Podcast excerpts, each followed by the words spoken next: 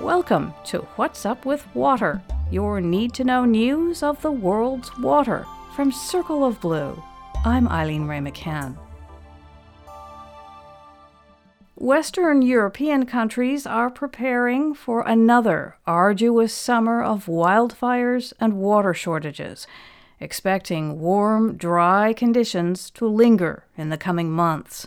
There are already signs of stress after a dry winter.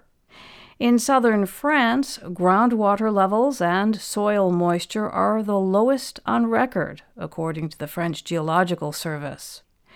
Reuters reports that water restrictions are likely this summer in many regions of France. In neighboring Italy, the government appointed a national drought commissioner and a drought task force to coordinate the country's response to water shortages. Those potential responses tend to focus on infrastructure, such as enlarging reservoirs and purifying seawater. According to the news site Euractiv, left leaning politicians want more emphasis on reducing the demand for water. This would target water consumption by agriculture and direct attention to water waste, such as the loss of water from leaking distribution pipes. In the United States, the Biden administration unveiled a pair of options to sustain water levels in key Colorado River reservoirs in the next three years. The options could mean water cuts to the lower basin states of Arizona, California, and Nevada by as much as a quarter combined in 2024 and even more in 2025 and 26. The potential cuts were outlined in draft form.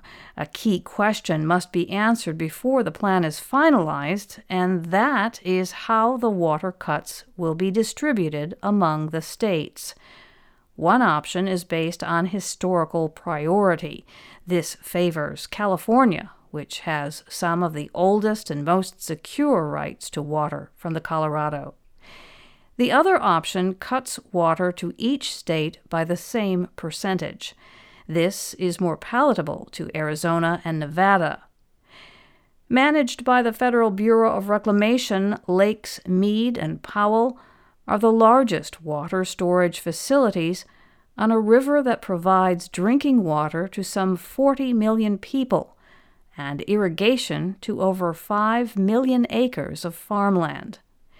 After more than two decades of below average precipitation, Lakes Mead and Powell are closer to empty than full.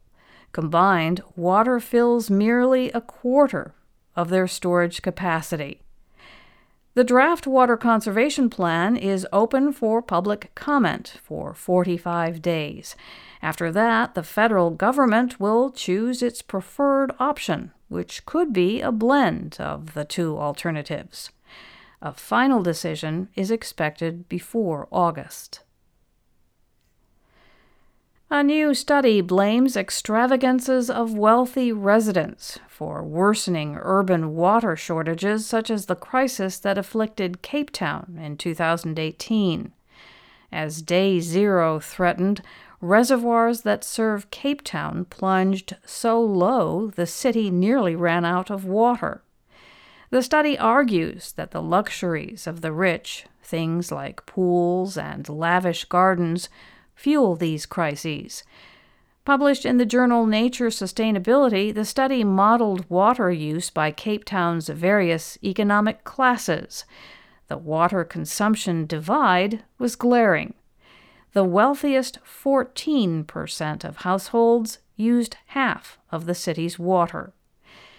Many cities respond to water shortages with blanket restrictions on the number of days or hours that residents can water their lawns.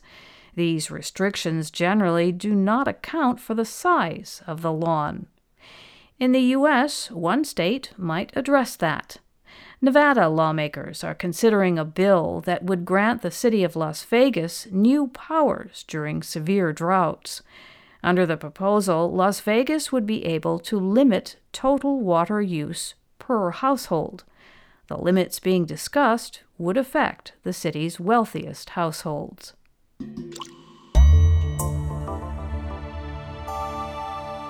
And that's What's Up with Water from Circle of Blue, where water speaks. You will find more news and analysis and a chance to support our work at circleofblue.org. This is Eileen Wray-McCann. Thanks for being here.